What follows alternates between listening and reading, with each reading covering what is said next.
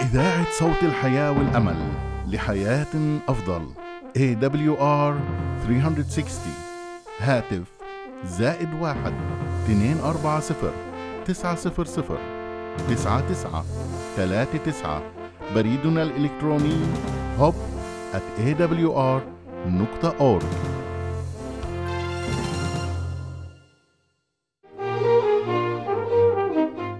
أهلا وسهلا بكم أعزائي المستمعين إلى بثنا اليومي باللغة العربية.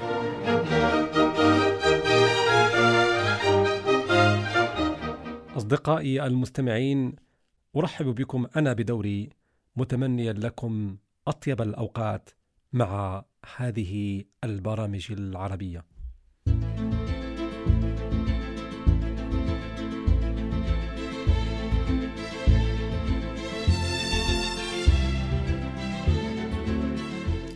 الحياة والصحة.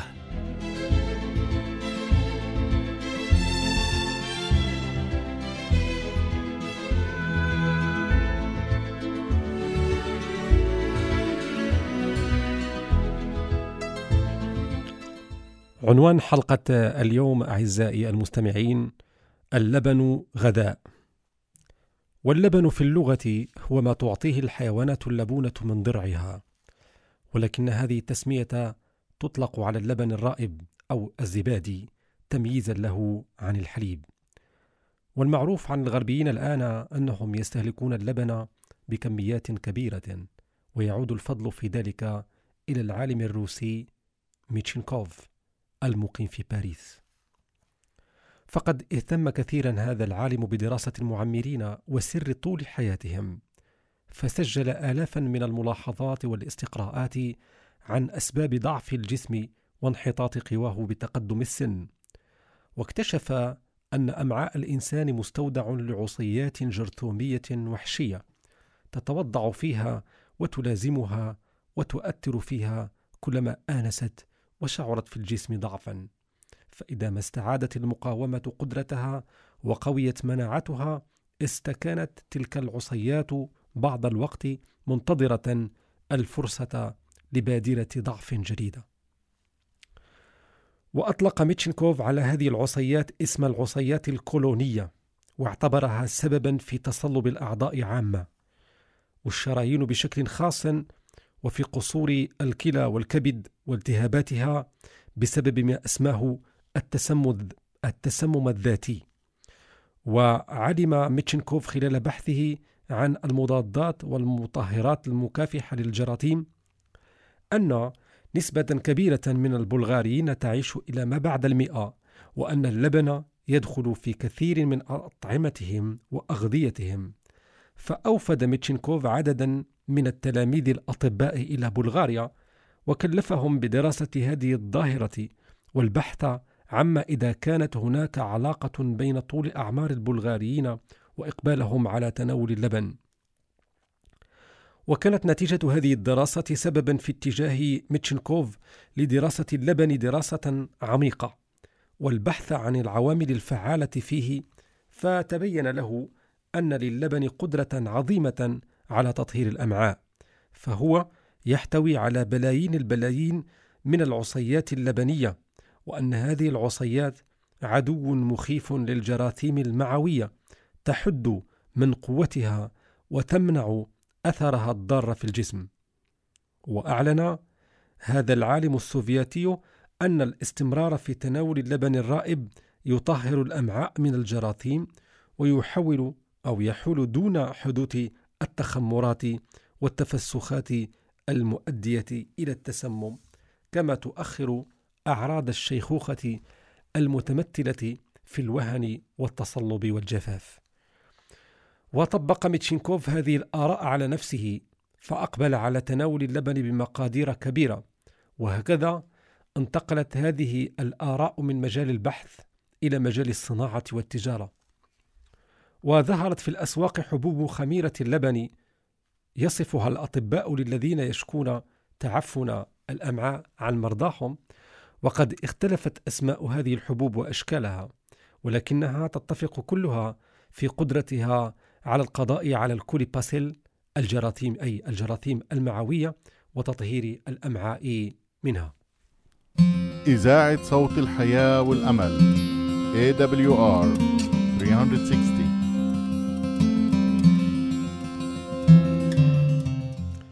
إن إعداد اللبن الرائب يتم باختمار الحليب بالربا وهي خميرة خاصة تحتوي على العصيات المؤثرة في السكر الموجود في الحليب.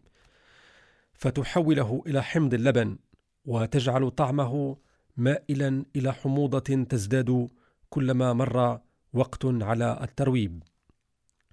ويحتوي اللبن على مجموعة ممتازة من الفيتامينات فيتامين A وفيتامين B وال C وال D. وتختلف مقادير هذه الفيتامينات باختلاف نوع الحليب الذي صنع منه اللبن وكذا باختلاف المرعى والفصل اللذين تناولت فيهما الماشية غذاءها فيهما. أما محتوى اللبن من المواد الأخرى فهو على النحو التالي.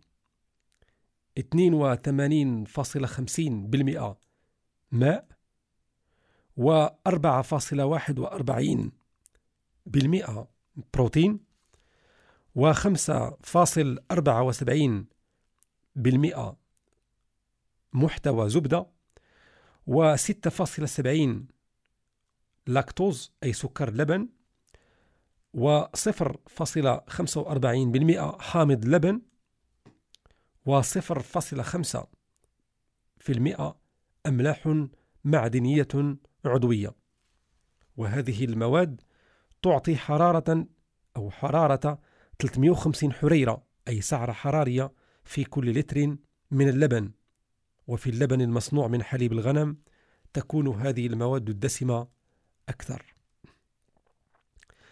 ونظرا لاحتواء اللبن على عوامل الاختمار التي تعيق نمو عصيات الأمعاء فهو يعتبر مطهرا ممتازا للأمعاء وحائلا دون التعفنات المعوية والتخمرات والغازات. وإذا ما اعتاد الإنسان على تناوله بانتظام ساعده على عملية الهضم وحال دون إصابته بالتسمم الذاتي. ويفيد اللبن في إذابة الرمال أي الحصوات البولية كما يمنع تشكل الحصيات أي الحجر في الكلى والمثانة إذ تبين أن الإصابة بهذه العصيات أو الحصيات وبالرمال البولية نتيجة لتعفن الأمعاء وتفسخها وليست بسبب مياه الشرب. ومدى نقاوتها. وما دام اللبن مطهرا للأمعاء وحائلا دون التفسخات فإنه يمنع تشكل الحصيات. ونظرا لاحتوائه على اللاكتوز المدر البول آه، بكثرة فإنه يغسل المجاري البولية ويطرد الرواسب منها. ومن المفيد للشيوخ المصابين بتصلب الشرايين أن يتناولوا اللبن بكثرة لقدرته على مكافحة السموم التي تنتشر في البدن فتسرع بهم إلى الشيخوخة قبل الأوان. إذاعة صوت الحياة والأمل AWR 360 وفضلا عن كل ذلك فاللبن هاضم وملطف وملين خلافا للاعتقاد الشائع بأنه قابض يعني يثير القبض. ولذا فإن اعتيادك على تناول اللبن في طعامك بشكل منتظم يفيد في وقايتك من الإمساك بصورة تغنيك عن تناول الملينات الصناعية السامة كما أن للبن مفعولا مهدئا للمصابين بالحساسية وسريع التأثر وللمصابين بالأرق وهو كمرطب أجدى من كثير من المرطبات التي تضر بالمعدة وتربك الهضم. ويستعمل نجوم السينما اللبن في تطرية البشرة وإلانة الجلد وإكسابها منظرا جذابا مشرقا كما يفيد اللثة يعني لحم الأسنان إذا دلكت به ويكسب الفم رائحة طيبة إذا استعمل مضمضة ويجعل الأسناء بيضاء ناصعة. ومن الضروري أن نتحاشى وضع اللبن في أوان من الألمنيوم أو النحاس غير المبيض بالقصدير لأن هذه الأواني تتأثر بالحموض الموجودة في اللبن فتتحول إلى مواد سامة. وأخيرا فاللبن الرائب هو من أكثر الأغذية قبولا للغش فقد تنزع منه القشدة أو يتم صنعه من حليب نزعت عنه الزبدة ثم تضاف إليه مواد أخرى كمسحوق الأرز وبعض ذوي الضمائر الفاسدة من الباعة لا يتورعون عن إضافة مادة إلى اللبن المغشوش لتتماسك ذراته ويغدو قوامه على شكل كتلة واحدة وهي توحي لمن يراها بغناه بالزبدة وبالمواد الدهنية. إذاعة صوت الحياة والأمل AWR 360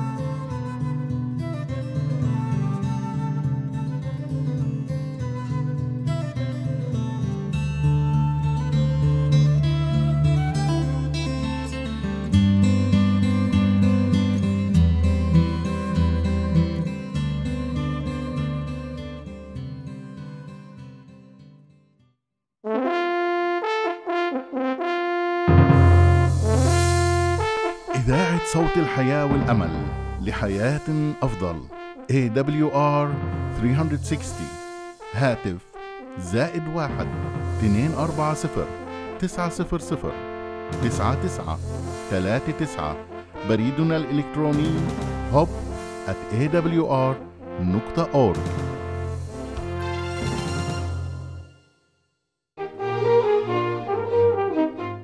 أهلا وسهلا بكم أعزائي المستمعين إلى بثنا اليومي باللغة العربية.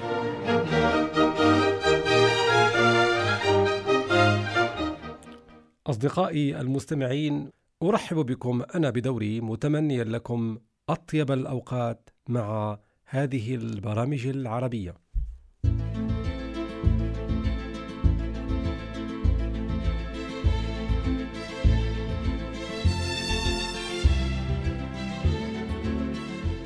الحياة والصحة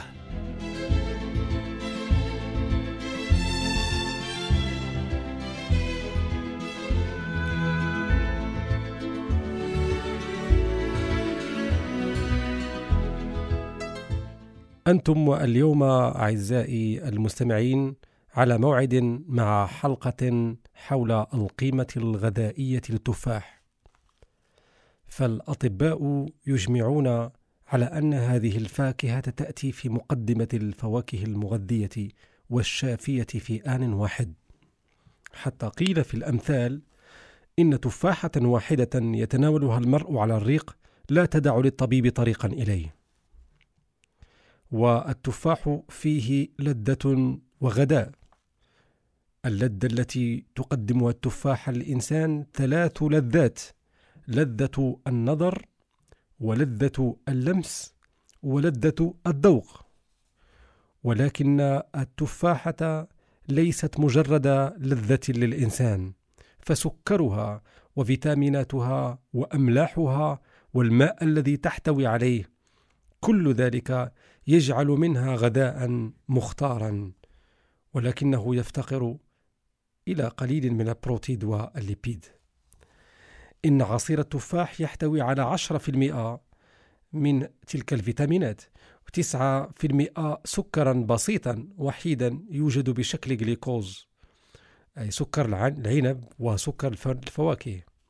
وهذان العنصران أبسط أنواع السكر.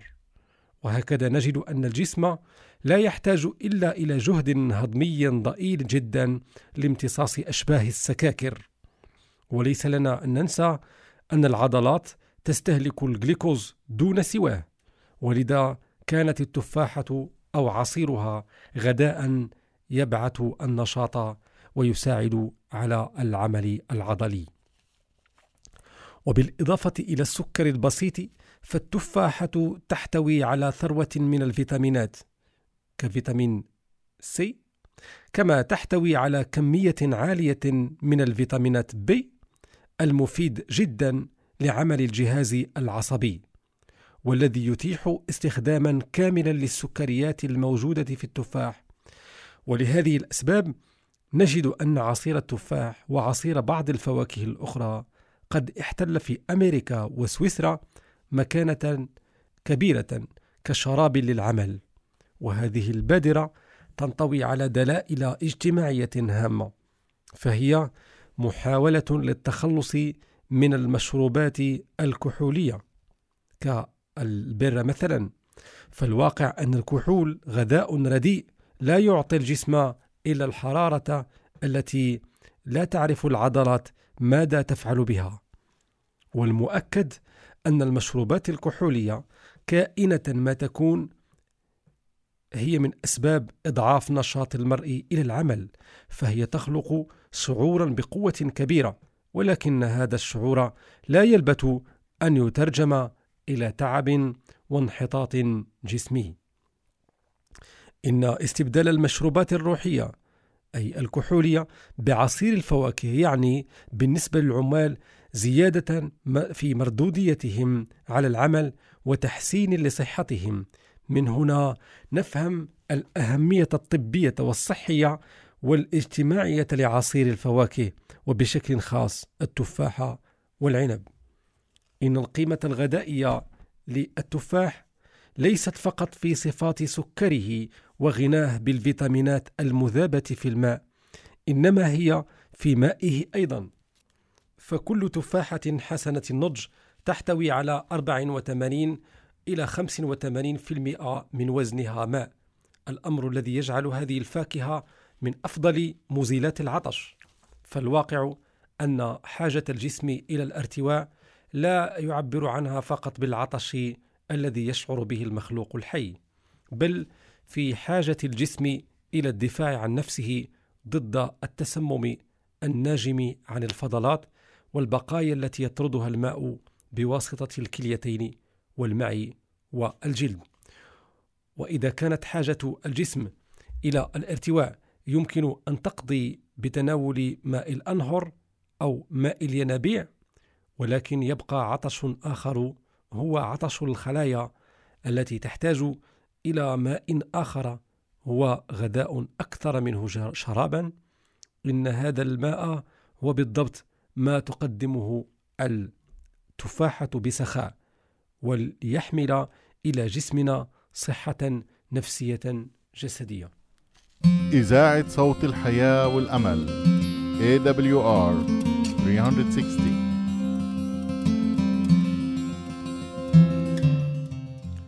والتفاحة أيضا دواء إنها تساعد الهضم بكثرة اللعاب الذي يحرض إفرازه. فإذا مضغت جيدا فهي تقاوم الغازات والإمساك والتفاحة مرطب ومسهل ونقيع التفاح لذيذ الطعم جدا دسم ومفيد للغاية في الأمراض الحادة والالتهابية. فهو يخفف من آلام الحمى وينقع العطش ويقلل من التألم وله مفعول مفيد على الكبد والكليتين والمثانة بحيث يسهل عمل هذه الأعضاء جميعا وهو يستعمل كثيرا ضد التهابات الأمعاء بغليه لمدة عشر دقائق مع قليل من جدر العرقسوس. وللتفاح فوائد للصدر فهو يهيئ السعال أو يهدئ السعال ويسهل إفراز البلغم. والتفاح يسهل التقبضات المعوية بفضل البكتين. وهو من بين الفواكه وأكثرها احتواء لهذه المادة. والبكتين مادة غروية ذات فعالية قوية وأحيانا حاسمة على الإسهال. إن القيمة العلاجية لعصير التفاح تكون كبيرة جدا في أمراض الحميات أي آه، آه، رجيم وفي الحالات التي تستدعي تدخلا جراحيا وهو مفيد قبل التدخل الجراحي أو بعده وكذلك في حالة التهاب الأعصاب الحاد أو المزمن والضعف القلبي وأمراض الكبد. وعصير التفاح كعصير العنب له فوائد جمة في صيانة الأوعية الدموية فهو يقلل من سرعة عطبها بينما يزيد من نشاط القلب. ويحتل التفاح بفضائله الشفائية مرتبة الصدارة في أمراض الأطفال ولا سيما تلك التي تصيب الجهاز الهضمي. فالفعاليات الشفائية في التفاح هي السيلوز والبكتين وحامض التفاح وحمض العفص ومن هذه يعتبر حامض التفاح أهمها إذ أنه يسهم في تحقيق توازن الأحماض في الجسم. ولا يجب أن ننسى أننا ما أن نتجاوز الأربعين من العمر حتى يبدأ التحمض أي الأسيدوز بمهاجمة أجسامنا فيدفعها إلى الشيخوخة قبل الأوان. وثمة acidose آخر ولكنه موسمي مؤقت والتفاح يستطيع إبطال مفعوله وهذا ال acidose أي التحمض أو toxicose التسمم الشتوي ينجم بالدرجة الأولى من تناول اللحوم والشحوم والمكسرات يعني الجوز واللوز والفواكه الجافة والحبوب. كذلك الأطعمة المركزة تلك التي يفرضها علينا فصل الشتاء. وهذا الضرب من الأطعمة يشجع على ازدياد نسبة الأحماض في أجسامنا. وليست الأطعمة هي المسؤولة الوحيدة عن ذلك إذ يشترك معها النقص في استخدامنا لعضلاتنا بحيث ينتج نقص تزويد الجسم بالأكسجين وبالتالي زيادة في المواد السامة التي لا يتوصل التعرف البطيء إلى تخليص الجسم منها. وهذا ما يسبب التراخي أو التعب المفازي الذي نحس به في مطلع الربيع بعد أن نكون قد اجتزنا فصل الشتاء في الظروف المذكورة. وهذا هو السبب أيضا الذي يفسر الظاهرة التي تؤكدها الإحصائيات وهي ارتفاع نسبة الوفيات في مطلع الربيع. إذاعة صوت الحياة والأمل AWR 360 يحتوي التفاح على المقادير التالية من العناصر والمواد. 64% من الماء 12% سكر 9% سيلولوز 8% حموض 4% بكتين 3% مواد دهنية و1% من البروتين كما تحتوي المئة جرام من التفاح على 90 وحدة من الفيتامين A و B1 و20 وحدة من الفيتامين B2 و20 وحدة من الفيتامين C وبفضل هذه المواد والعناصر كانت للتفاح تلك الآثار المفيدة الواسعة فهو يحل حامض البول ويسهل إفرازات الغدد اللعابية والمعدية. وله دور هام في معالجة أمراض الكبد والأمعاء والمسالك البولية والقصبات كما يعتبر من أفضل الفواكه في معالجة الحميات وكذلك في معالجة الإسهالات. وقد عرف الأقدمون في التفاح خواصه الشافية فاستعملوه في أدويتهم وعلاجاتهم وخاصة في حالات الجروح والقروح حتى أن علماء القرون الوسطى اشتقوا اسم المرهم بوماد من التفاح بوم. ثقة منهم في الأثر الذي يحدثه التفاح في العلاج. هذا قليل من كثير في فوائد هذه الفاكهة المشهورة لدى كل الشعوب. إذاعة صوت الحياة والأمل AWR 360